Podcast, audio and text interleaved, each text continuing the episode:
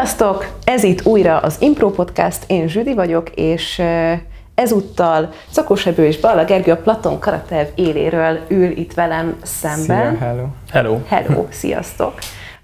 És mielőtt fölvezetném azt, hogy miről is fogunk ma beszélgetni, egy bevezető körkérdésem van nektek, méghozzá az, hogy mi volt az a zene, amit legutoljára hallgattatok meg, és miért pont az?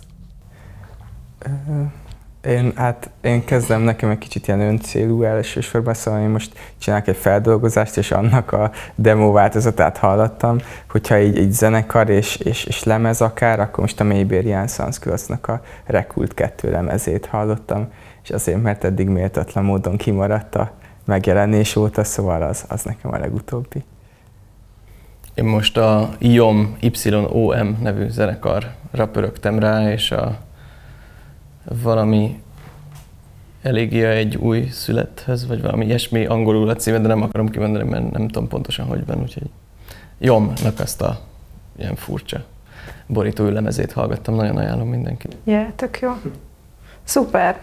No, hát gyakorlatilag amiért ma összeültünk, illetve a mai beszélgetés témája, az a mental health, vagyis hát a mentális egészség, mentál higiénia a zeneiparban. És én már nagyon vártam ezt a beszélgetést, és nagyon kíváncsi leszek, hogy hova fogunk veletek kiukadni, mert hogy azért vagytok ti ebben szuper beszélgető partnerek, vagy lesztek, azt gondolom, mert hogy amikor így gondolkodtam, hogy ezt a témát hogyan kéne megközelíteni, akkor így az volt bennem, hogy hát optimális esetben ugye akkor kellene egy zenész, meg kellene egy pszichológus, hogy így a két szemszöget is egyszerre be tudjuk ebbe hozni, de hát ugye nálatok gyakorlatilag kétszer két legyet ütök egy csapásra, mert hogy mind a ketten zenészek is vagytok, és végzett pszichológusok is. Úgyhogy, úgyhogy szerintem ilyen szempontból nagyon, nagyon izgi lesz ez a, ez a téma. És kezdjük szerintem ott, hogy, hogy ez a kettős mindset bennetek ez hogyan, hogyan létezik, hogy ez ilyen ö, van, vagy így, így kibekapcsoljátok ö, azt, hogy, tehát, hogy dolgozik-e folyamatosan a pszichológus bennetek, vagy, vagy e, ez, ennek így megvan a külön ideje, tere, amikor, amikor így gyakorlatilag mindsetet váltatok, és, és pszichológusként funkcionáltok, vagy mondjuk azért így vannak, vannak ilyen belső hangok, hogy mit tudom én, egy, egy beszélgetés alatt azért így, nem tudom, megjegyzitek magatokba, hogy hm, hát itt vannak korai kötődési problémák, vagy, vagy bármi. Ö, hát nekem ez egy érdekes sztori, mert amikor elkezdtem pszichológiát hallgatni, a Károlin végeztünk mindketten egyébként, akkor a, az első évben, talán egy második szemeszterben elkezdtem érezni, hogy, hogy így figyelem a környezetemben, így túlzottan pszichologizálom a, a környezetemet, és ez nagyon idegesített, meg így nagyon elidegenített szerintem a barátaimtól, vagy volt bennem egy ilyen érzés. És akkor megpróbáltam ezt tudatosan leállítani, hogy már pedig nem, tehát hogy kikapcsolom ezt a pszichológus gondolkozást, amikor, amikor nem kell, amikor nem az egyetemen vagyok, vagy nem tanulok. És én akkor azt elhittem, hogy ez sikerült is, de szerintem ez kicsit ilyen illúzió, szóval teljesen nem tudsz megszabadulni ettől, mert valahol igazából nem is csak az, hogy bemagolod ezeket a dolgokat, de valahol a gondolkozásodnak a részévé válik, mint minden más szakma. Mindemellett jelenleg azt gondolom, hogy teljesen kikapcsolni nem tudom, talán nem is lenne jó, ha teljesen ki tudnám kapcsolni. Arra figyelek, hogy mondjuk ne analizáljak így embereket, meg lehet, hogy magamban levonok következtetéseket, de, de, de ezzel így nem próbálok nem visszaélni, meg így ezzel érvelni, meg esetleg vitákban bedobni, hogy már pedig ezt meg ezt látom rajtad, úgyhogy emiatt kevésbé vagy valid az én szememben, stb. Röviden így. Én is egyetértek ezzel, de hát, hogy ennek van egy olyan rész, hogyha már ennyit foglalkoztunk vele, akkor ez a gondolkozásban, ennek a mély, struktúr, mély struktúrájában annyira beleívódik, hogy van egy része, amit nem lehet így kikapcsolni, de azonban ez inkább így a tudattalamban van talán. Ugyanakkor a, a, a felszínen meg nem az történik, hogy mondjuk bevegyünk egy backstage-be, és egy, egyből elkezdjük letapogatni a, a környezetet, és, és monitorozni az embereket, hogy, hogy, hogy kivel mi történik. És néha szóval, Igen, hogy, hogy igen, látod.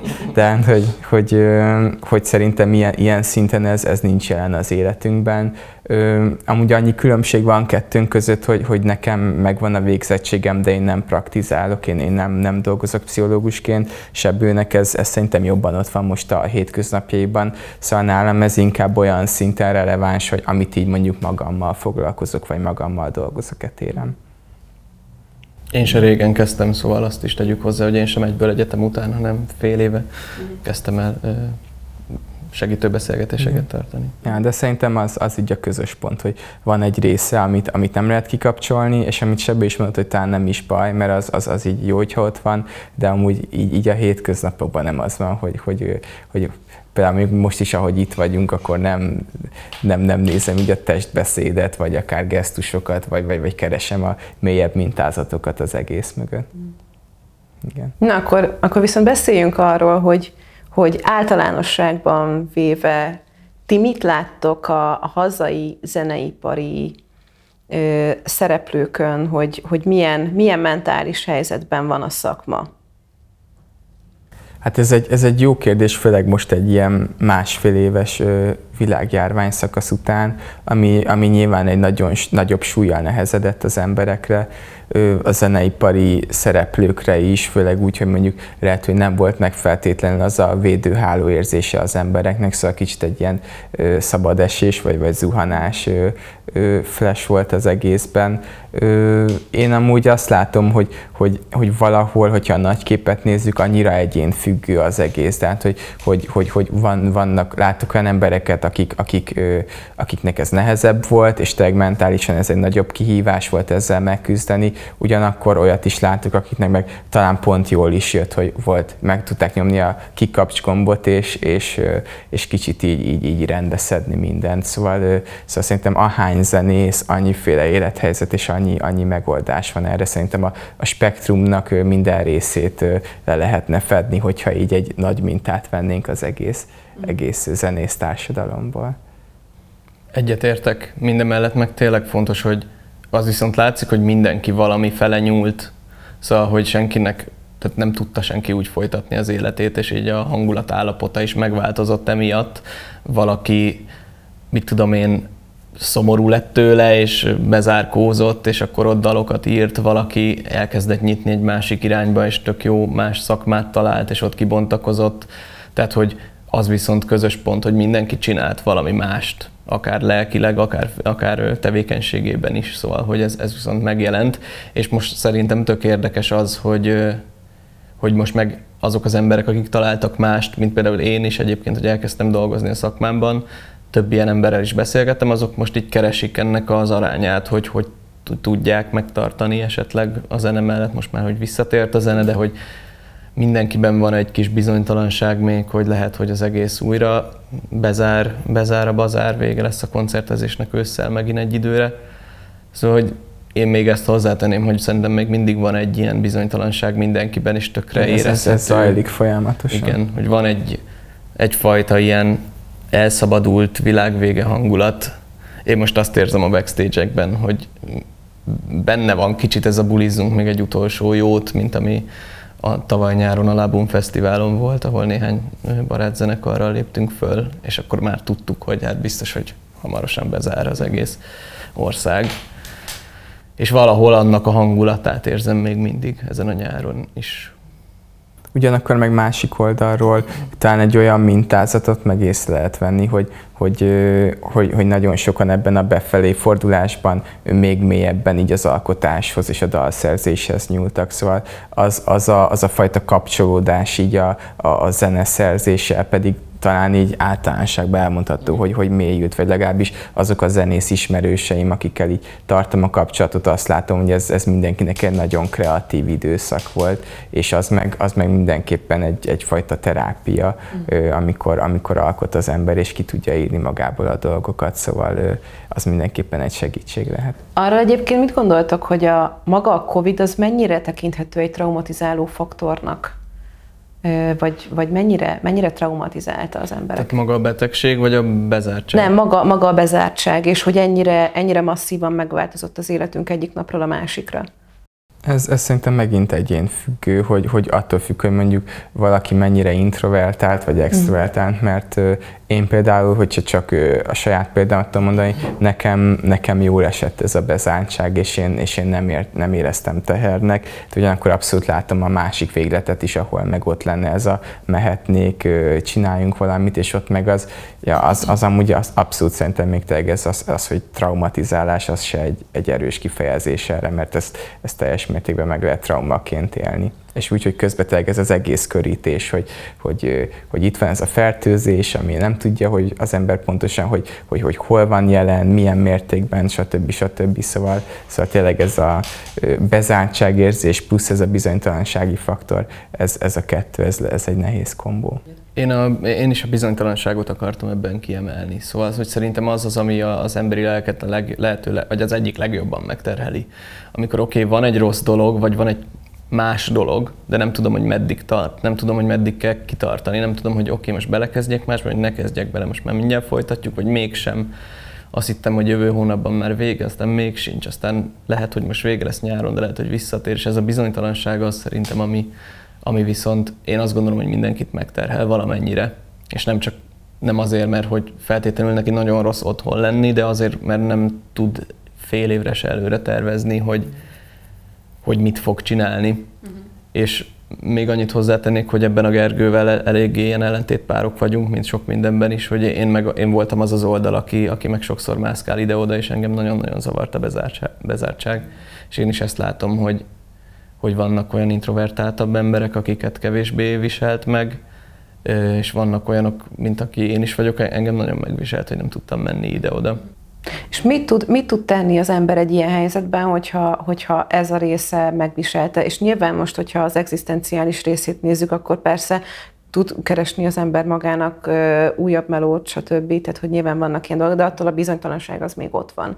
És hogy ö, ö, lelki oldalról mi az, amit tud ilyenkor tenni az ember, hogy az ezáltal keletkezett feszültséget csökkentse saját magában? Hát szerintem, amit az előbb is mondtam, hogy, hogy önmagában az, hogy, hogyha most csak a zenészekről beszélünk, kreatív emberekről van szó, és az, az alkotással nagyon sok szorongást fel lehet oldani, vagy legalább ki lehet írni. Ja, de mondjuk, már bocsánat, hogy közbeszólok, csak hogy ugye a zeneipar azért nem csak a zenészekből ja, lehet, tehát mondjuk érted, egy, egy, egy, egy tudom, turné menedzser, vagy egy igen, hangtechnikus, igen. tehát hogy ő ugye alapvetően nem, nem, a, nem a feltétlenül a kreatív részéből él. Persze, tehát, természetesen. De az mondjuk inkább talán az meg az a része, amit az elején mondtál, hogy talál másik állást, vagy, vagy existent, de hogy annak a részének szerintem a, a zeneiparnak inkább ez az egzisztenciális része okozott szorongást, mm. és, és az, hogyha azt megoldják máshogy, akkor talán azzal, azzal lehet ezzel enyhíteni, de nem tudom, nincs, nincs így a biztos tudás nálam, csak mondjuk szerintem ebben tényleg van egy különbség, hogy, hogy mit, mit keresnek az emberek ebben. Szerintem a két ilyen hétköznapi vagy ilyen rövid távú technikát említhetek, akkor én, vagy ilyen gyakorlatilasabb dolgot, szerintem nagyon sokat, vagy nekem nagyon sokat jelentett néhány ilyen nehéz hétnél, hogy megpróbáltam jelentést tulajdonítani a napoknak, és akármennyire kevés dolgom volt, vagy ilyen jelentéktelennek tűnő dolgom, azokat így beosztottam a hétfőtől péntekig, és akkor így volt valami célja annak, hogy szerdán is felkelek, és valami történni fog. Ezt például én nagyon tudom javasolni, ha esetleg még egyszer ilyen helyzetbe kerülünk. Másrészt meg nekem személyesen én pont ősszel kezdtem el tanulni az autogén tréninget, és nekem az is, mint szerintem bármi más relaxációs módszer, nagyon segített és segíteni tud, de hogy ez már tényleg gyakorlati része az egésznek.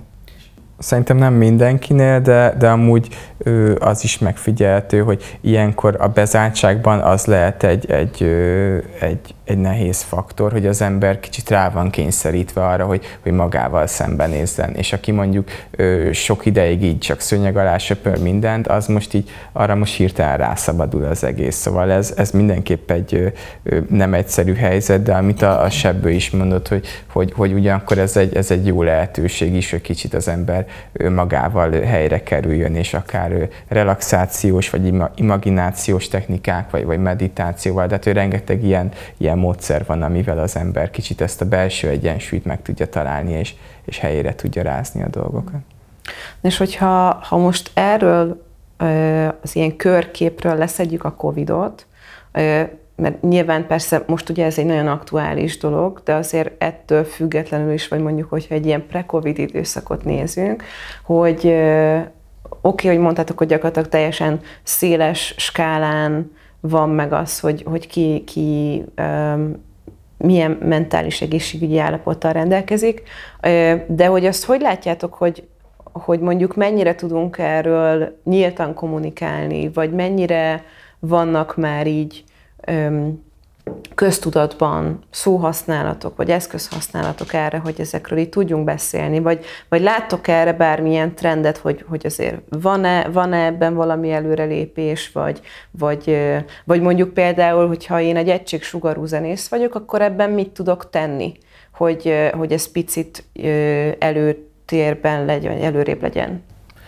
Én azt látom, és ez egy pozitív tendencia, tehát egy pozitív tendencia, amit látok, hogy ebben a buborékban, amit mondjuk ennek az alternatív zenei szcénának nevezünk, amiben mondjuk mi is mozgunk, így a, a zenészeket látva, meg a, meg a, a többi zeneipari dolgozót látva, szerintem most már egészen nyíltan lehet ezekről beszélni. Szóval, hogy ott nincsen egy ilyen nem számít az ember egy ilyen lenézésre vagy megvetésre, hogyha kimondja, hogy depressziós volt, vagy hogy, vagy hogy evési zavarai vannak, vagy voltak, vagy bár, bármi más problémája van. Én azt látom, hogy ez egy, ez egy elég elfogadó közeg, és hogy ha nem is a ha nem is az olyan zenekarnak a backstage-ében mondom, akikkel most találkoztam először, de hogy mondjuk a, nem tudom, akikkel már kétszer játszottunk egy fesztiválon, vagy beszélgettünk vele háromszor, meg söröztünk kétszer, ott már így elmeri így ejteni ezeket a gondolatokat az, az ember. Én ezt látom, és szerintem ez tök pozitív, meg szerintem van is egy ilyen, Megtartó igen, egy ilyen, egy ilyen támogató közeg, és hogy, és hogy egy ilyen ajánlás, hogy aha, tudom, képzeld, vele is ez volt korábban, és ő ezt csinálta, stb. Szóval, hogy én, én optimista vagyok ilyen szempontból. Abszolút.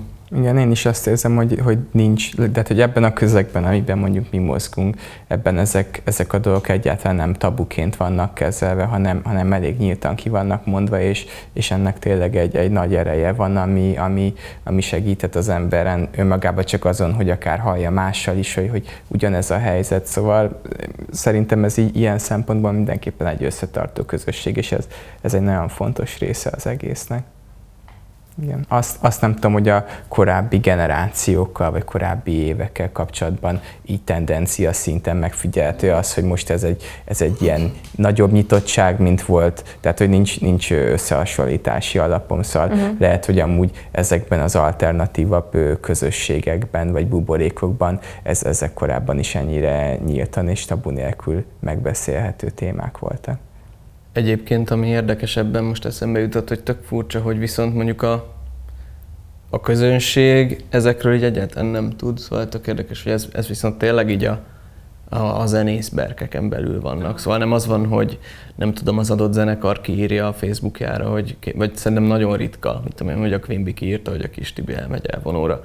Szóval, hogy azért szerintem ez a ritkább eset, hogy kiírja egy zenekar, hogy képzeljétek el, hogy ez meg ez a tagunk depressziós, és most két hónapig nem fogunk zenélni, vagy bármilyen. Szóval ez azért így nincs a közönség elé tárva, de mondjuk szerintem így egymásról azért eléggé tudjuk, hogy kikkel mik történtek, és hogy, és hogy nincs ez, ezáltal negatívan megkülönböztetve, sőt.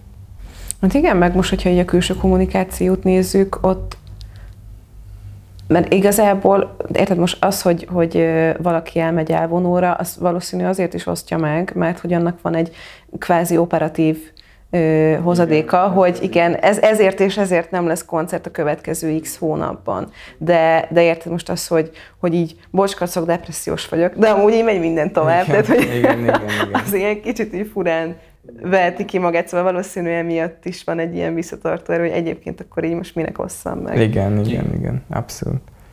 De amúgy szerintem az ember a saját életével kapcsolatban is úgy van, hogy, hogy mondjuk megoszt magáról bizonyos szintig, vagy bizonyos ismertségi körig dolgokat, de, de az, az, az is fura lenne, hogyha mondjuk velem lenne valami, és csak mennék az utcán, és mindenki az oda mennék, hogy velem ez és ez van. Szóval szerintem ez is egyfajta határ meghúzás, hogy, hogy meddig engedem az embereket, hogy, hogy, hogy lássanak engem, és, és szerintem igen, ez egy, ez egy jó kérdés, hogy mondjuk egy zenekarnak a közönsége az még a határnak melyik oldalánál, hogy mondjuk nyilván valamilyen szinten érinti őket is az, hogyha a zenekar egyik tagjával van, valaki, van valami, de, de ugyanakkor meg lehet, hogy az adott zenésznek meg nem egy kényelmi helyzet, hogyha ennyire a nyilvánosság előtt zajlik mondjuk az, hogy neki éppen nem milyen akarod, mentális hogy sajnáljanak, van. meg hogy akkor igen, majd igen. így oda menjenek koncert után és kérdezik, hogy jobban vagy-e, vagy bármi. Igen, szóval, igen. hogy én egy, tehát, hogy én nem, azt, nem amellett próbáltam érvelni, hogy így mondani kéne a közönségnek is ilyeneket,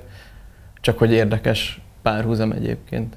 Mert, hogy, mert azon gondolkoztam, hogy egyébként meg lehet, hogy magán a, a társadalmon is sokkal a társadalmi megítélésén is mondjuk a pszichológushoz járásnak tök sokat lehetne emelni, hogyha mondjuk a zenészek vagy művészek, vagy bárki közéleti személyek is elmondanák, vagy így nyíltabban vállalnák, hogy persze, hát jártam terápiára. Persze, szerintem viszont ezt megfigyelt, hogy az utóbbi években ez kicsit átfordult, hogy, hogy, hogy kevésbé van egy, egy, egy bélyeg ezen, hogy valaki, valakiről kidő pszichológushoz jár. Szóval szerintem egy társadalmi szinten is egy sokkal nagyobb elfogadás van ezzel kapcsolatban, és szinte validálva lett úgymond a pszichológus szakma, mert, mert sokkal nagyobb rétege jár el a társadalomnak, szakemberhez, és úgy, hogy ezt nyíltan kommunikálja is magáról. Szóval szerintem most már, már azok az idők talán elmúltak, amikor ö, valakiről kiderült pszichológushoz jár, és akkor fú, akkor nem tudom, te ilyen kettős arc vagy. vagy nem lehetne még ezen segíteni. Igen, igen, igen, igen. igen. Jó a tendencia abszolút, de szerintem még azért van mit Ez, Ezzel egyetértek, igen, igen. igen. De az, az tök jó, hogy említetted, mert gyakorlatilag át is viszi a következő kérdésemre a, a vonalat, hogy, hogy azért nyilván az sem mindegy, hogy azt utána hogyan kezeli az ember, hogy így random emberek akár megszólítják, és akkor, hogy így ja, remélem jobban, vagy, vagy bármi egyéb, teljesen mindegy igazából, hogy, hogy pozitív vagy negatív kommentet kap, de hogy, hogy ezt így teljesen idegen emberektől, és hogy egyébként ö, ti azt hogy látjátok, hogy, hogy ö, akár zenészként turnén, vagy érted, színpadon lévő emberként milyen olyan plusz ingerek érik az embert, ami akár, akár egóra, akár a lelkére pluszban hat, és, és érdemes odafigyelni. Mert nyilván ilyen szempontból, mert, mert egyébként nyilván most a mentálhigiénia teljesen mindegy, hogy valaki, nem tudom, szakács, postás, banki ügyintéző, nyilván erre tök jó, hogyha odafigyel, de hogy mondjuk ebben a szakmában milyen plusz ingerek vannak, amire érdemes pluszban odafigyelni. Nekem ami elsőként eszembe jut, meg ami, ami nekem milyen kettőséget okozott bennem, amikor, amikor elkezdtünk így nagyobb közönségek előtt játszani, és persze még mindig megküzdök vele, csak most már így tudatosabban, az az, hogy hogy az ember észreveszi, hogy van ez a buborék, amit már így említettem, az alternatív zenei buborék, és hogy így gyakorlatilag, most egy ilyen szar szót használva, sztár vagy, ott vagy a színpadon, kiabálnak, éneklik veled a szövegeket, utána aláírásokat kérnek, megölelnek, fotót csinálnak, és, és ahogy a Gergő mondta egyszer, hogy azért nagy a kontraszt, hogy másnap meg elment WC-t takarítani, meg hogy, tehát, hogy tényleg, hogy másnap meg azon gondolkozom, hogy a 200 forintomból zsemlét vagy kiflit vegyek, és, és hogy ezt a kettősséget így, így, így valahogy el kell tenni az embernek magában, mert mondjuk mi ebben a közegben nem azok a fajta sztárok vagyunk, akit ami amúgy így nagyon gazdagon él, vagy dualipa, vagy érted?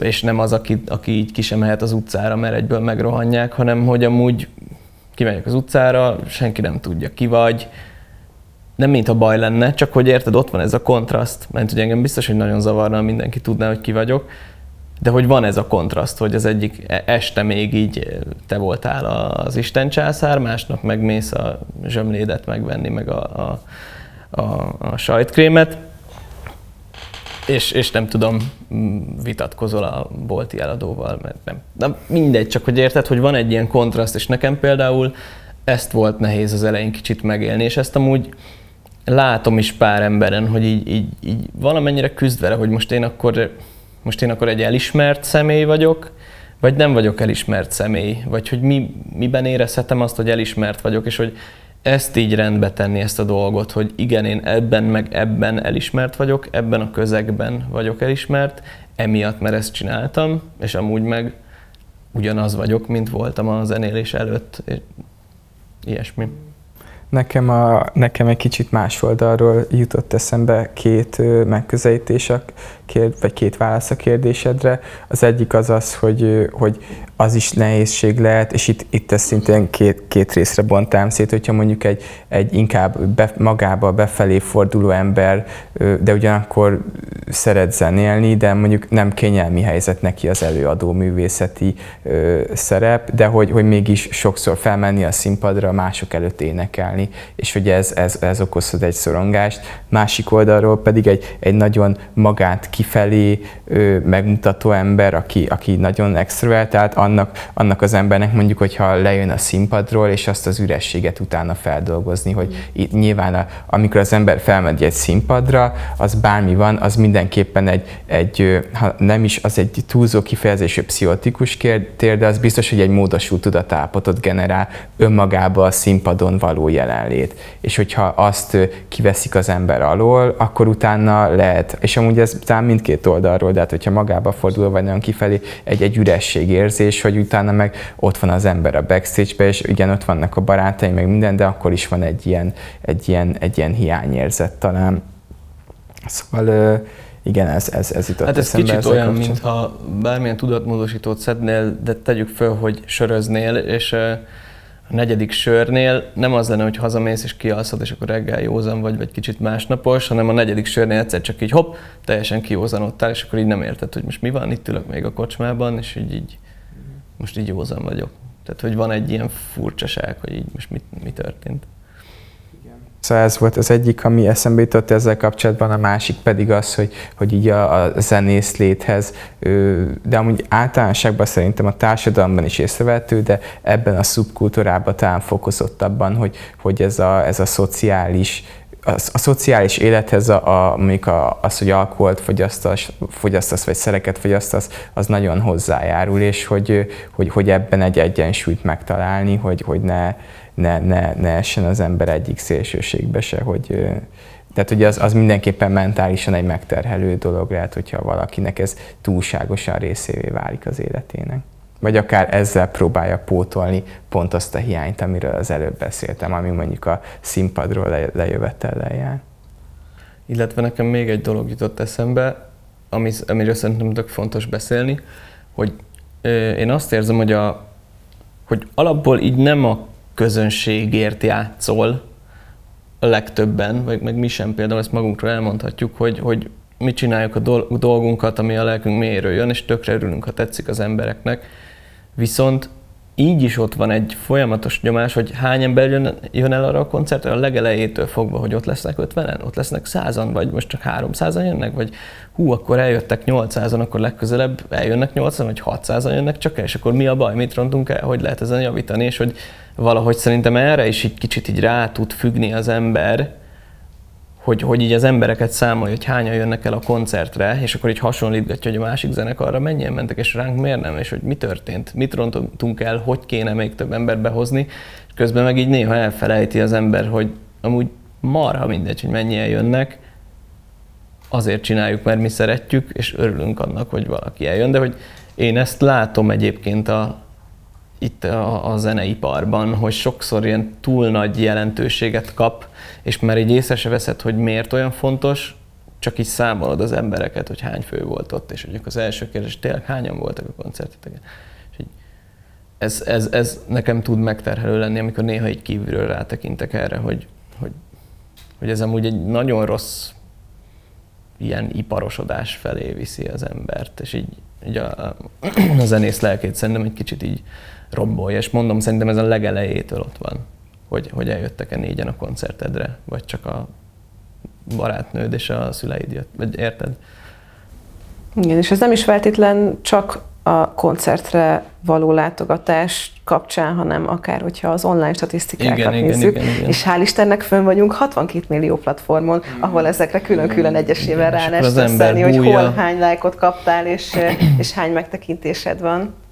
Igen, de szerintem ebben is lehet egy egyensúly felé törekedni, hogy az jó, hogyha az ember ezeket így, így- figyeli, és, és ezért követi ezeket a számokat, de ugyanakkor tényleg nem szabad túl nagy jelentőséget tulajdonítani neki, és, és a helyén kell kezelni ezeket a dolgokat.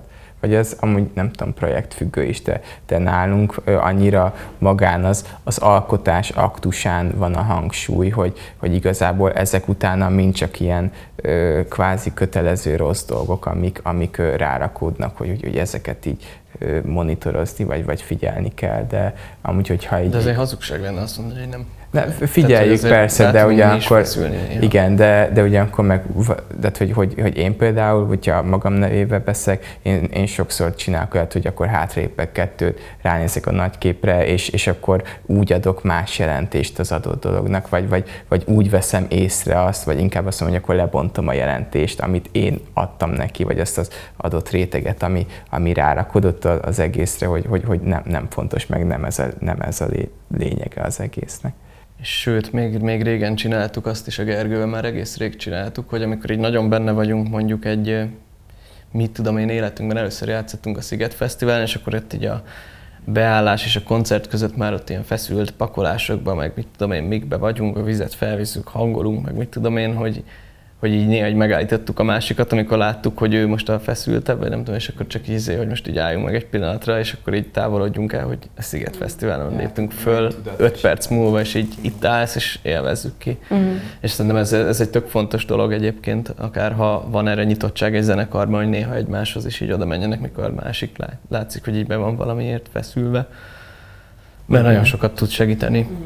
De mondjuk Így volt- tényleg ez az eltávolodás. Volt olyan, hogy nagyobb koncert előtt, akár így ketten, akkor oda mentünk a akvában a színpadra, és ott ilyen imaginációs gyakorlatokat csináltunk, de hát még így, így az egész koncertet végigjátszottunk magunkba, szóval ö, arra is lehet figyelni, hogy az adott koncerten az, az ember a, a jelenlétet mennyire tudja megélni, és hogy mennyire tudja tudatos szintre emelni azt, ami, ami ott történik aztán. Mert sokszor Szerintem ezek volt. segítenek. Igen. Ezt magam nevében mondom, nem emlékszem, hogy te is számoltál ebbe ilyenről, de nekem volt régen, hogy vártam egy, nem tudom, mondjuk az Aqua nagyhallos nagy koncertet, az év legnagyobb Platon koncertjét, és hogy iszonyatosan rá voltam pörögve, nagyon-nagyon vártam, iszonyú boldog voltam, hogy ez, ez megtörténik, és felmentem a színpadra, lejöttem, és olyan volt, mintha az egészből így nem is emlékszem semmire. És ez így nem alkohol vagy bármi miatt, hanem csak így, csak így megtörtént, mert azt már ilyen rutinból az ember, vagy, vagy hogy így ott voltam lelkileg, de így nem emlékszem rá, vagy nem tudom, és hogy ez, ez, ez nagyon rossz érzés volt, hogy basszus, ennek csak így vége lett. Igen. Tehát És- ez adott történés, vagy élmény, csak így elmegy ezt, az ember igen. mellett. És ekkor gondoltunk erre, hogy, hogy, hogy így imaginálunk előtte, meg így bejárjuk a színpadot így tudatosan, hogy itt leszünk, és akkor hogy így tényleg itt legyünk. És ezzel, ezzel tényleg egy ilyen fokozottabb jelenlétet el lehet érni, hogy utána, amikor tényleg a koncerten vagy, mivel már mentálisan volt egy ilyen előfeszítés, és már, már jártál ott, ezért ott már mint egy, egy, egy ismerőssel találkozol ezzel a helyzettel, és egy, egy más, másfajta szinten lehet megélni ezeket a dolgokat. Tehát így nem, nem szűkülsz be abba, Igen. hogy Igen. dal, következő dal, következő dal. Ami nem is tudom most, Van egy- hogyan jutottunk el ide, kicsit talán Ja, elkanyarodtunk. Nem de... baj, de szuper izgi minden, amit mond, Igen, igen. mondtok. Úgyhogy... De tényleg ezt, tud- ezt tudom javasolni nagyon. A koncertek előtti akár backstage-es relaxációt, meg ez a színpadon való ilyen nézzünk körül, itt leszünk, itt fogunk állni, ezt az egészet így tudatosítani, elképzelni a szituációt, akár konkrét dalokat tényleg végigjátszani, a nehéz részeket technikailag lejátszani fejben iszonyú sokat segít, és egyébként sportpszichológiában is használják. Ugyanazt ilyen finom igen, motorikus igen. dolgoknál, vagy akár focistáknál, Igen. szabadrugásoknál, hogy azt a mozdulatnak az érzését, hogy az milyen, amikor lefogom azt a, azt a riffet, akkor ott milyen érzés van az ujjamban, melyik feszül. Igen, melyik... és hogy közben a, a focipályának az illatát mindent képzeld Igen, el igen, de hozzá. hát az Igen. adott tér, az, az, hogy a sok ember ott van, és, és amúgy És azért tényleg, nagyon jó már a színpadon csinálni Igen, aznap, igen. mert akkor tényleg ott vagy, és így. Mm. Még picit visszaterelném az online jelenlétre a szót, ugye beszéltünk már itt az ilyen statisztika figyelésről, de ugye a másik oldala folyamatos content, content generálás, amit egyrészt én magamon is érzem ezt, meg nagyon-nagyon sok emberen látom a környezetben, akár aktív zenészek, akár a diákok, akik hozzánk jönnek, hogy, hogy egyrészt olyan nagyon sok introvertált karakterrel beszélek, aki azt mondja, hogy én csak csinálni akarom a zenémet, és hogy így egyszerűen így megöli a lelkem az, hogy így folyamatosan ki kell tennem magamból valamit így napról napra, és, és hogy ti például ezzel hogyan birkóztok meg, illetve hogyan lehet ezt úgy kezelni, hogy, hogy, hogy nem észre föl magát az ember közben? Hát mi, nekünk, igen, de hát nekünk, de így az egész zenekarra mondhatom, hogy, hogy senkinek sem hazai pálya vagy kényelmi helyzet az, az hogy magából megmutasson minél többet, így social médián vagy, vagy bármilyen platformon. Szóval igen, mi is figyelünk arra, hogy, hogy legyen content a zenekarról, de amúgy, hogyha azt érezzük, hogy ez átmegy egy ilyen kicsit már ilyen, ilyen nyomasztó vagy szorongató érzésbe, akkor, akkor le tudjuk állítani. Egyrészt, másrészt pedig az, hogy mindig csak olyan kontentet teszünk ki, ami, amiről azt érezzük, hogy, hogy mindenki leokézta, önazonos az egész, tehát hogy, hogy senkit, senkit sem, senki sincs arra kényszerítve zenekaron belül, hogy a, hogy a saját határait át kell lépnie, és olyan oldalát megmutatnia magából, ami, amiben már nem érzi jól magát. Szóval szerintem ezekkel, ezekkel lehet feloldani ezt. És mindemellett meg érdemes tényleg figyelni arra, hogy hogyha az események, amik történnek, legyen az stúdiózás, vagy koncert, vagy bármi, ami a zenekarral történik, vagy az előadóval a, zene, a projekt kapcsán történik, azt dokumentálja. Mert akkor az, az viszont nem kínos, mert akkor, akkor lesz content, amit el lehet majd szórni később, vagy bármikor, és akkor nem az van, hogy hú, két hete nem posztoltam, akkor lövök magamra egy selfit, és odaírok valami vicceset, Szóval, hogy ez emellett meg ott van ez a gyakorlati része, hogy mi próbálunk arra figyelni, hogy mindenről legyen content, hogy, hogy tényleg ne csúszunk bele ilyen, ilyen személyeskedő dolgokba. De amivel ugye magában nincs baj, ez, ez projektfüggő, brandfüggő, ez fontos zenekarfüggő, vagy hogy az adott zenekari tagok, hogyha ott, ott még vannak olyan tagok, akik szívesen megmutatnak magukból sokat, igen, akkor igen. de nyilván a másik befogadó félről megörülnek az emberek, hogyha, hogyha látják, hogy, hogy, hogy kiktől érkeznek a dalok, meg, meg, meg jobban, vagy jobban megismerni ezáltal ezeket az embereket, de mi, mi így húzzuk meg a határt, hogy, hogy ahol kicsit is érezzük, hogy, hogy, hogy, hogy, hogy igazából most ezt nem akarom magamból megmutatni, vagy kínos, akkor de hogy annyit nincs ez a content, ami, ami megér annyit, hogy az ember miatt kellemetlen érezze magát. Önazonosság a kulcs szó itt valahol, Igen. szóval hogyha valaki nagyon extrovertált és nagyon poénos ember, meg mit tudom én, akkor neki tök jól tud állni, viszont egy másik embernek meg ugyanaz nagyon rosszul állna, ha ő csak azért csinálná, mert hogy ha látom, hogy neki sikerült, és amúgy neki ez nyűg is, meg nem is, nem is szívből jön, ezt az emberek érzik, és így nem fog működni. Mm. Valószínű a poszt sem, és még ő is rosszul fogja érezni magát, szóval szerintem azt kell megtalálni, hogy, hogy, hogy te mennyit akarsz magadból megmutatni, és abban konzisztensnek maradni. Ja. Nekem egyébként ebben két aha momentem volt. A, az egyik amikor gyakorlatilag még egy első indult a projekt, de ugye már így másfél évig dolgoztam a dalokon, és így teljesen megszoktam azt, hogy így, így nulla kommunikáció, és így sem, és baromi nagy volt a, a kontraszt, hogy úristen, most akkor így ki kell tenni heti x alkalommal, stb. És egyrészt Jankkal beszélgettünk erről nagyon sokat, és ő ö, tanácsolta azt, hogy így figyelj, fogd fel úgy, mintha egy haverodnak mesélnél, hogy egyébként mik történnek veled. És itt ugye bejön az, amit te is mondtál, hogy a dokumentáció mennyire fontos, hogy egyrészt legyen content, meg hát, hogy, hogy aktív legyen a projekt, tehát, hogy igen, nyilván, igen. hogyha az, az már igazából, nyilván most nem a, nem a celeb kultúráról beszélek, de hogy, de hogy nyilván, hogyha már így ö, el kell menned odáig, hogy igen, a reggelimet lefotózom, meg mit tudom én, mert egyébként nincs másról beszélnem, akkor az alapból nem túl jó. De nyilván egyébként, hogyha így az jön, hogy így amúgy megosztom, mert miért ne, akkor persze tök oké. Okay. De hogy igen, és hogy tényleg így úgy kell fölfogni, mert nyilván mondjuk, hogyha egy kezdőprodukciót veszünk, ott meg pláne az, hogy először ugye az ismerősök, meg a barátok követnek, igen. amúgy is. Igen. És és hogy én próbálom ezt a mindsetet tartani magamban, amivel így, így, ez így szinten tartom ezt a stresszfaktort, hogy jó, hát végül is csak az ismerőseimmel megosztom ezt, és készül meg jó még pár emberrel. A másik meg, meg a tervezés, hogy ugye be lehet ütemezni előre posztokat, és nekem ez volt még egy ilyen baromi nagy segítség, hogy, hogy pláne, hogyha tudom, hogy jó, oké, e, x héttel előre megvannak egyébként is a koncertek, meg itt megjelenés, a többi, és azok már megvannak a linkek, a képek, minden, akkor azt miért ne rakhatnám ki egyszerre, mert mind betárazva, elosztva izé, x napra, és utána már akkor nekem nem kell ezzel foglalkoznom, és emocionálisan nem fog terhelni, hanem, hanem azt betáraztam, job done, és mehetek a dolgomra. Igen, ez így van. Nyilván az utolsó pillanatos kapkodós dolgokból lesznek a, az ilyen stresszes ja, ja megközelítések. De, de néha a legjobb dolgok is amúgy abból lesznek. Hát igen, ez is igaz. De én, én de inkább, inkább afelé megyek, hogy ha, ha bármilyen szinten is azt kezdem el érezni, hogy ez, ez, ez, ez stresszes, vagy hogy, hogy, hogy nem jó érzés, önmagában azt, hogy meg kell osztani valamit, már ez önmagában egy, egy, egy, egy nem egy jó dolog, akkor inkább csak hagyni az egészet. Beszéljünk még a magáról az alkotásról, hogy ebben nektek mennyire van segítségetekre az, hogy, hogy van egy pszichológusi mindsetetek is, befolyásolja ez a, a zenéteket, és hogyha igen, akkor hogyan?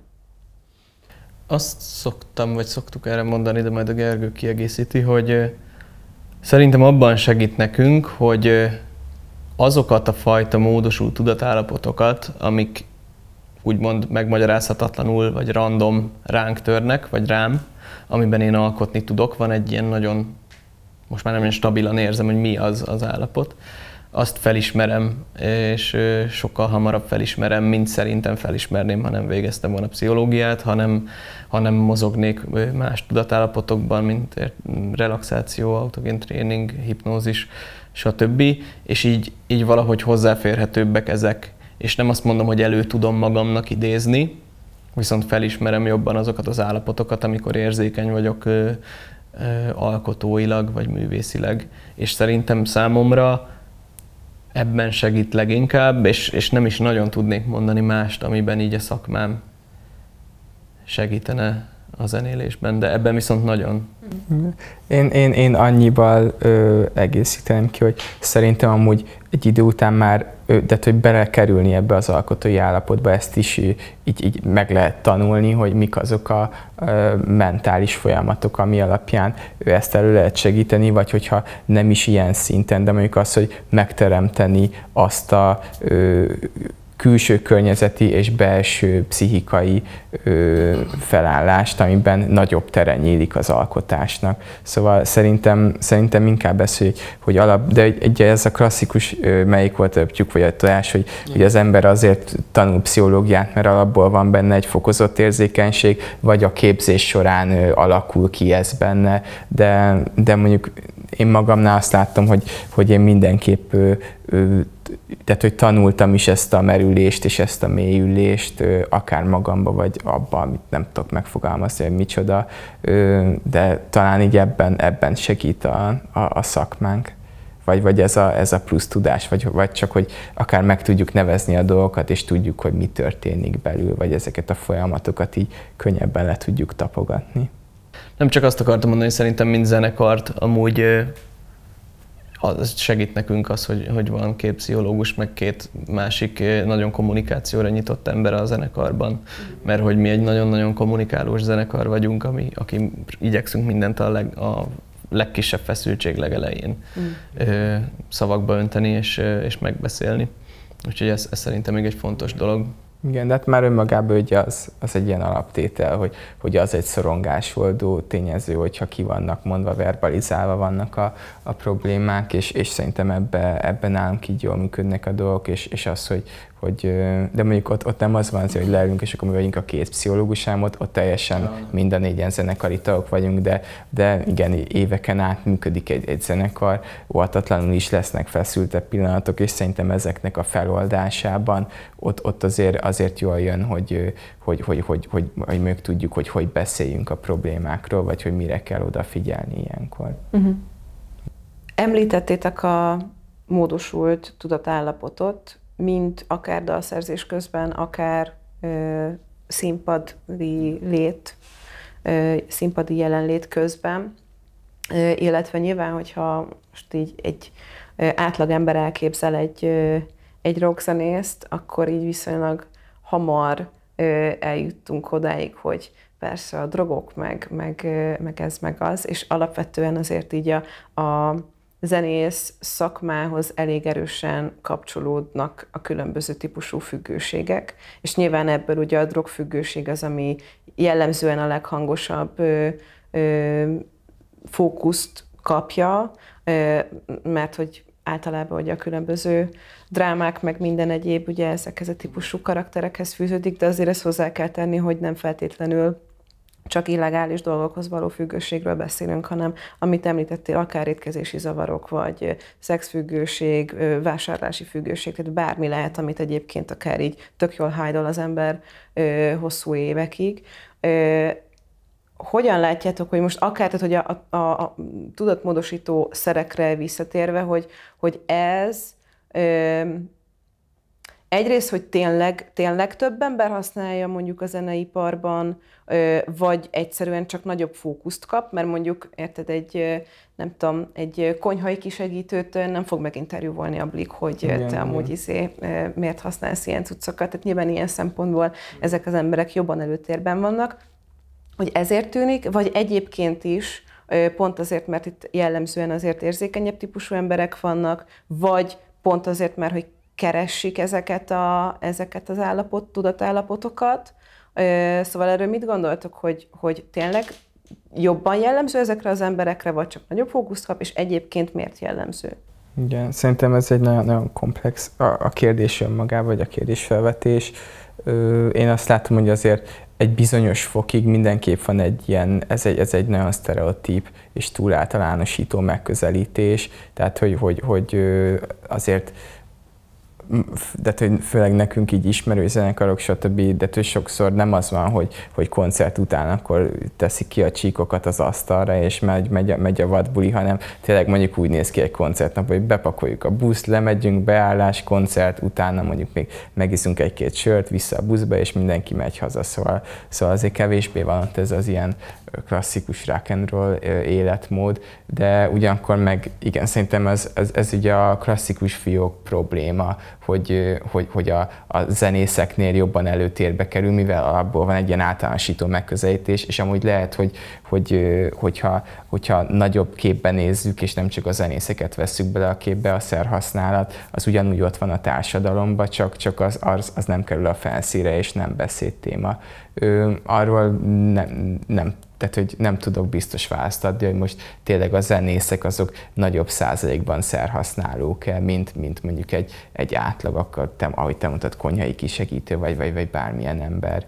Ö, el tudom képzelni, de azt is el tudom képzelni, hogy, hogy, hogy nagyjából, nagyjából ugyan, ugyanolyan mértékben történik ez, mint máshol amúgy ennek a, és a magának a szerhasználatnak meg az oka, igen, az, tehát hogy, hogy, hogy rengeteg, rengeteg megközelítés lehet, lehet, hogy, hogy ezt az, az alkotásba való bemerüléshez ezt a módosult tudatállapotot ezzel, ezzel próbálják ő, ő előidézni, de akár, akár megküzdeni dolgokkal is.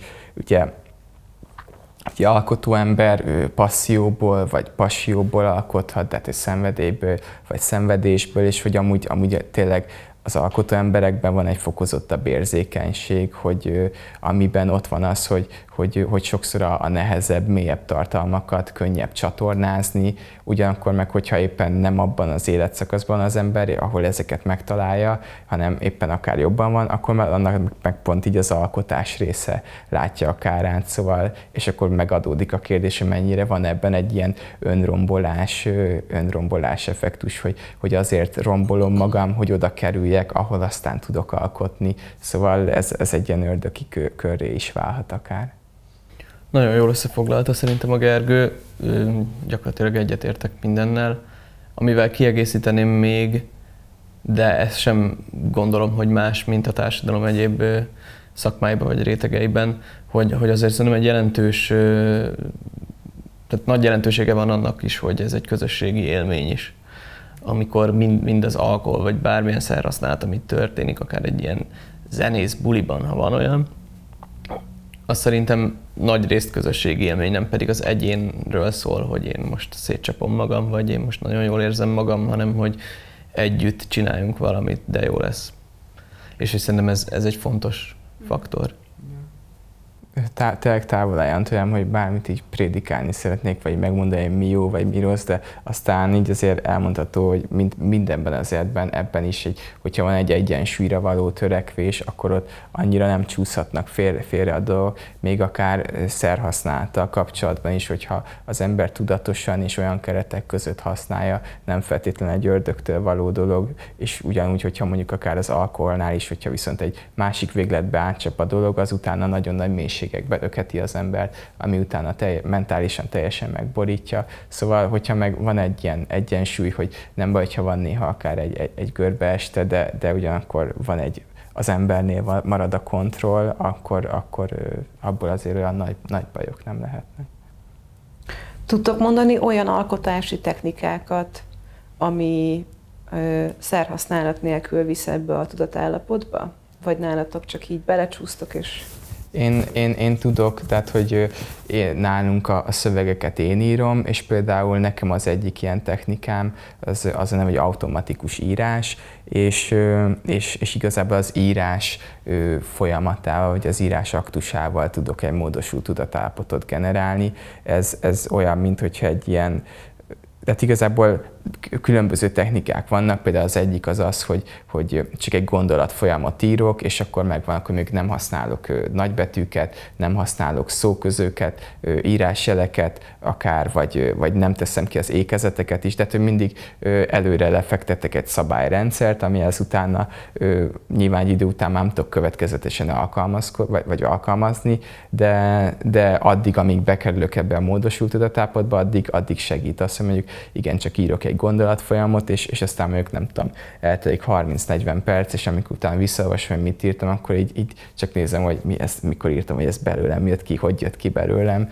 Tehát, hogy, hogy, hogy szerintem ez, és mondom, itt, itt rengeteg, onnantól kezdve, hogy csak annyi, hogy a tollat nem emelem fel a papírról, és csak egy folyamatos írás, és amikor tényleg ezzel, mert tulajdonképpen a módosult tudatállapotok nagy részénél az történik, hogy az, az ego lebomlik, és az ember ott, ott marad a, a belső bényével, és ezzel, hogy a, a gondolat folyamat, folyamat, folyamatosan papírra vetem, ezzel igazából a, a, az egómat szeletelem, és, és az, attól próbálunk megszabadulni, és az, az, az úgymond a, a sikeres, amikor tényleg, amit az előbb is mondtam, hogy eljutok oda, hogy, hogy, hogy, hogy, hogy ú, ezt én mikor írtam, hogy ez hogy jött ki belőlem, mert az jelenti azt, hogy eltűnt a felettesén, és maradt, maradt a, a, a belső én, és utána az meg egy másik része a dolognak, hogy, hogy, hogy azzal meg az is egy, egy pszichés munka, hogy szembenézni azzal, amit amúgy akár ott belül talál az ember, és ami, ami elsőre olvasva meglepő lehet, de, de nyilván jelentése van, hogy az oda került a papírra, és, és, és kijött belőlem. Szóval nekem, nekem így ez jut elsőre eszembe, mint, mint ilyen módosult tudatállapotot előidéző alkotási technika. Én a másik véglet vagyok ebben, mint ahogy említettem is, én, én szeretem magamnak kiüríteni a, a napjaimat, néhányat, hogy megtaláljam azt a pontot, ami Pilinszkit szoktam idézni, csak nem tudom pontosan, de ő egy ilyen vadászhoz hasonlítja magát, és hogy azt mondja, hogy, hogy a művésznek ébernek kell lennie ahhoz, hogy elkapja azokat a, azokat a lelki állapotokat, meg azokat a, a hangulatokat, amikben alkotni tud. Én inkább ezt, ezt a vonalat követem, és próbálok, próbálok éber lenni, és lereagálni ezeket, és akkor odaülni és leülni a hangszerem mellé. Szövegírás az egyetlen, amit más projektben én is írok, és ott próbálok én is néha ilyen tudatos technikákat bevetni. Én inkább azt szoktam, hogy mondjuk van egy adott szituáció, amiről írni akarok, vagy egy érzésvilág, ami ilyen konkrétabb, de hogy nem tudom, hogy mit akarok ezzel kapcsolatban írni. És akkor sokszor azt csinálom, hogy, hogy tudatosan ezt a szituációt, vagy ezt az érzést, vagy azt a tájat imaginálom, és, és úgy relaxálok, és utána, amikor onnan feljövök, akkor kulcsszavakat írok nagyon sokat, és utána később azokból próbálok tudatosan, vagy azokat felhasználva szöveget írni, szóval ezzel kapcsolatban én ezt tudom mondani. Igen, meg amik, amíg, am, amúgy itt elhangzottak technikák, ez a fókuszálás, autogén tréning, imagináció, meditáció, ezek a hétköznapi szinten, hogyha egyrészt, hogyha csak az alkotást ki is veszük az egész képletből, akkor is abban segítik az embert, hogy egy, egy fokozottabb jelenléttel ö, legyen ott a hétköznapjaiban. Másrészt viszont, hogy az alkotást visszaemeljük a képletbe, ö, az alkotás az mindig egy merülés, egy mélyülés, legalábbis az én megközelítésemben, és, ö, és hogyha ha az ember foglalkozik így tudatosan magával, és odafigyel ezekre, akkor nem mindegy, hogy, hogy innen kell merülni, vagy pedig innen. De hogy eleve a hétköznapokban egy, egy, egy, egy, egy fokozottabb jelenléttel és egy nagyobb mélységből indul maga a merülés utána az alkotásba. És főleg ma annyi zaj van, annyi minden csak így a felszín felé löki az embert, hogy, hogy, hogy, hogy szerintem alkotóként nagyon fontos erre odafigyelni, hogy, hogy, hogy, hogy, hogy próbálja az ember tartani a, a mélyebb rétegekben magát. Hogyha valaki most hallotta ezeket a szavakat először, úgy, mint autogén tréning, stb., tudtok-e olyan, akár könyvet, vagy platformot, podcastot, bármit ajánlani, ahol, ahol ezt el lehet kezdeni jobban elmélyíteni ezeket az ismereteket. Szerintem Én ebben gyenge vagyok. Szerintem mondjuk, hogyha tényleg így nulláról indul valaki, és akkor, akkor akár mondjuk egy nagyon basic bevezető, most kicsit önmagammal ellentmondva, mert az előbb mondtam, hogy minden a felszín felé az ember, de még pont Netflixen van egy ilyen Guide to Meditation sorozat, és az ilyen, ilyen meditáció bannó vannak, az tökéletes, hogy itt csak lássa, hogy mik vannak, mindig vannak ilyen 10 perces gyakorlatok a végén, és hogy csak így belemerülni ebbe az egészbe. De amúgy nem tudom, talán most, hogyha csak szerzőt kell mondani, akkor Ken Wilber tudnám mondani, aki egy kicsit megosztó személy a pszichológián. Igen, megosztó személy a, a, a pszichológián belül, nagyon ez az integrál szemlélet, de amúgy ő egy mindenképp egy izgalmas betekintés lehet ezekbe a világokba. Ja, azért az már egy mélyebb repülés. Igen. Szóval az... De amúgy ugyanakkor meg ez, az is az úton levés, amikor az ember ezt elkezdi keresni, szóval nincs, nincs ilyen, hogy most itt van egy meditációs könyv, vagy itt van, hogy, hogy, hogy, hogy izé, hogyan imaginál, vagy imaginál, nem is tudom kimondani. Tehát, hogy, hogy, hogy, hogy, ezek nem feltétlenül ilyen lépcsők, amik így le vannak írva, hogyha ezt csinálod, akkor jól fogod csinálni, hanem sokszor amúgy talán azt tudom mondani, hogy az a legjobb első lépés, hogy, hogy csak kikapcsolsz minden ingert magad körül, leülsz a fotelbe, egy kényelmes helyzetbe, becsukod a szemelet, és mondjuk elkezdesz a lélegzésedre figyelni. És csak a lélegzésedre figyelsz, hogyha elkalandozol, visszatérsz hozzá. És mondjuk ebből is egy rendszer csinálni, akár ezzel kezdeni a napot, ezzel befejezni a napot mindig. Tehát, hogy, és, és nem, nem egy ilyen, nem kell, nem tudom, spirituális megvilágosodásokra várni, hanem önmagában szerintem az, az hiányzik ma nagyon az emberek életéből, hogy az, az önmagában és az önmagáért való cselekvést folytassanak, és amúgy a, a gyerekektől ebben rengeteget tudunk tanulni, akik csak, csak csinálják a dolgot, és azért, hogy csinálják az adott dolgot. És ugyanígy, hogy, hogy a meditációnál is én magamnál, amikor elkezdtem, vagy magamon ezt vettem észre, amikor elkezdtem meditál, meditálni, hogy túlzott elvárásaim voltak magával a technikával, azt mondom, hogy úgy most mik lesznek, meg milyen élmények, stb. Miközben, miközben az elején az is tökéletes, hogyha csak, hogyha csak egy kicsit... Csak semmi igen, nem történik. Még csökken a pulzus szám, és be van csukva a szemem, és csak, csak, csak, csak ott, ott vagyok, és, és nincsen semmilyen egyéb élmény, vagy semmi, nem csak, csak ez, a, ez, a, ez az állapot. Igen. Szóval amúgy ez mindenre igaz, hogy, hogy első lépés az az, hogy csak bárhogy kezd el csinálni. Aztán majd úgyis, ez szerintem mindenkinél más, hogy, hogy ő, hogy mi válik be nekik, vagy melyik az a rész, ami, ahol mondjuk, hogyha alkotói szempontból nézzük, az egy, az egy olyan kapu, amin könnyebben át tud menni, hogy, hogy elérje ezeket az állapotokat. És egyébként tényleg a Google nagyon jó barát, szóval hogyha valaki ezekre rákeres, nagyon sok mindent fel fog dobni, nagy része jó is, és emellett akit nagyon érdekel, az meg mondjuk ha az autogén tréninget szeretné elsajátítani, akkor érdemes pszichológusokat keresni, és általában fel van sorolva, mm. hogy miket csinál az az adott pszichológus, hogy milyen technikákkal dolgozik, és ha ott van az autogén tréning, akkor ő mondjuk meg Igen. tudja tanítani a technikát Igen. profin.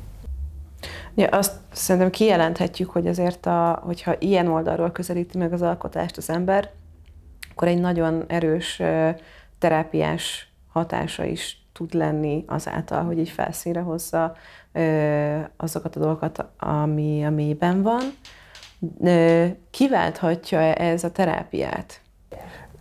Azért nehéz erre válaszolni, mert nagyon vékonyak és egyben mosódnak itt a határok, hogy még pontosan milyen terápiáról beszélünk, stb. Én ezt, ezt inkább úgy oldanám föl ezt a kérdést, hogy, hogy, az ember bármilyen minőségben, bármilyen mennyiségben önmagával, önmaga feltárásával vagy belső dolgaival foglalkozik, az, az sohasem elpocsékolt idő. Tehát, hogy, hogy az, hogy az ember az alkotásban megél egy ilyet, és annak is van egy terápiás jellege, az egy fantasztikus dolog, de attól még a kettő mehet egymással párhuzamosan, és nem zárja ki egymást. Tehát, hogy, hogy van olyan része a, a, a, a terapeutával folytatott terápiának, ami, ami akár integrálás, többi szempontjából mélyíteni tudja még az alkotásban átélt, szintén terápiás jellegű folyamatokat. Szóval inkább azt mondanám, hogy, hogy nem zárja ki egymást a kettő, sőt, amúgy, amúgy egy nagyon izgalmas és jó kombináció is lehet. Én azt mondanám, hogy nem váltja ki, viszont nagyon segíthet például egy terápiás folyamatot az, hogy az ember alkotóként is merül. Mert ez körülbelül még annál is fontosabb dolgokat hoz föl a tudatalamból, mint mondjuk az álmok, és hogyha az álmokkal foglalkozna a terápiában. Szóval, hogy itt van egy olyan ö, eszköztár, amit felemel a saját belsőjéből, már az alkotás által, amit ha egy terápiába bevisz, akkor ott nagyon-nagyon könnyen tud dolgozni, és gyorsabban, mintha ez nem lenne. Én ezt gondolom. Különben meg akár össze is zavarhatja az embert, hogy miket talál magában. Persze abban, abban viszont egyetértek a Gergővel, hogy az önmagunkkal való foglalkozás mindig pozitív, de azt gondolom, hogy, hogy találhat olyanokat az, az ember az alkotás során, amivel így nem feltétlenül tud mit kezdeni, és ilyen esetben meg tök jó, hogyha elmegy terápiába, és szerintem könnyebb dolga van, mintha nem tudna az alkotásból odavinni a terapeuta elé dolgokat, amik, amiken így dolgozna. Szuper. E, igazából nekem nincs több kérdésem ezen a ponton, illetve annyi van, hogy, hogy bennetek van-e még bármi olyan plusz gondolat így ehhez a témakör csomaghoz. Azért így jó sok mindenbe belementünk ez alatt az egy óra alatt, de hogy így van-e még bármi, amit, amit szeretnétek ehhez hozzátenni? Így nem, nem jut kifejezetten eszembe semmi. Talán tényleg így még az előzőnek, a, vagy az egy ezelőtti margójára, hogy, hogy az jó, hogyha az emberben van egy törekvés, hogy, hogy minél nagyobb mélységbe legyen az alaptudatállapota a hétköznapokban is. Mármint, hogyha ilyen alkotás szempontjából veszük, mert onnan tényleg kevesebbet kell merülni akkor, és, és vagy akár nagyobb mélységeket lehet bejárni és ezt akár más, másoknak a művészetének a fogyasztásával is lehet tágítani és mélyíteni, és ez is nagyon fontos, erről sem beszéltünk. Hogy, hogy másnak a művészi mélységét megélve is nagyon sok új tapasztalatot lehet szerezni, és néhányan nagyon inspiratívak tudnak lenni, azok is, akik nagyon hasonló irányba merülnek, és, azok, és az is, aki meg nagyon-nagyon az ellenkező irányba merül, vagy, vagy nyit ki ajtókat most erről eszembe jutott még egy dolog, és nagyon kíváncsi vagyok, hogy mit gondoltak erről. Ugye vannak ezek a marketinges arhetipusok, hogy artisztként ki milyen arhetipushoz tartozik, hogy te a filozófus vagy, te a, a, a szendeszűz, a, a hős, a hős. Igen, igen, igen, igen, igen. És ugye van a, van a lázadó talán, aki, aki elvileg ugye azért, azért szeretjük, hogy, hogy megéli helyettünk a traumákat, meg, meg gyakorlatilag ezt a, ezt a lázadást, ezt megcsinálja helyettünk idézőjelben, és hogy ezért szeretjük nézni, ezért szeretünk hozzá kapcsolódni, hogy mondjuk egy ilyen jellegű, ilyen, ilyen tűzben égés az artist oldalról, ez vajon oldhatja-e az embereknek a saját feszültségeit, vagy ilyen egyéni traumáit? Nektek mi erről a véleményetek?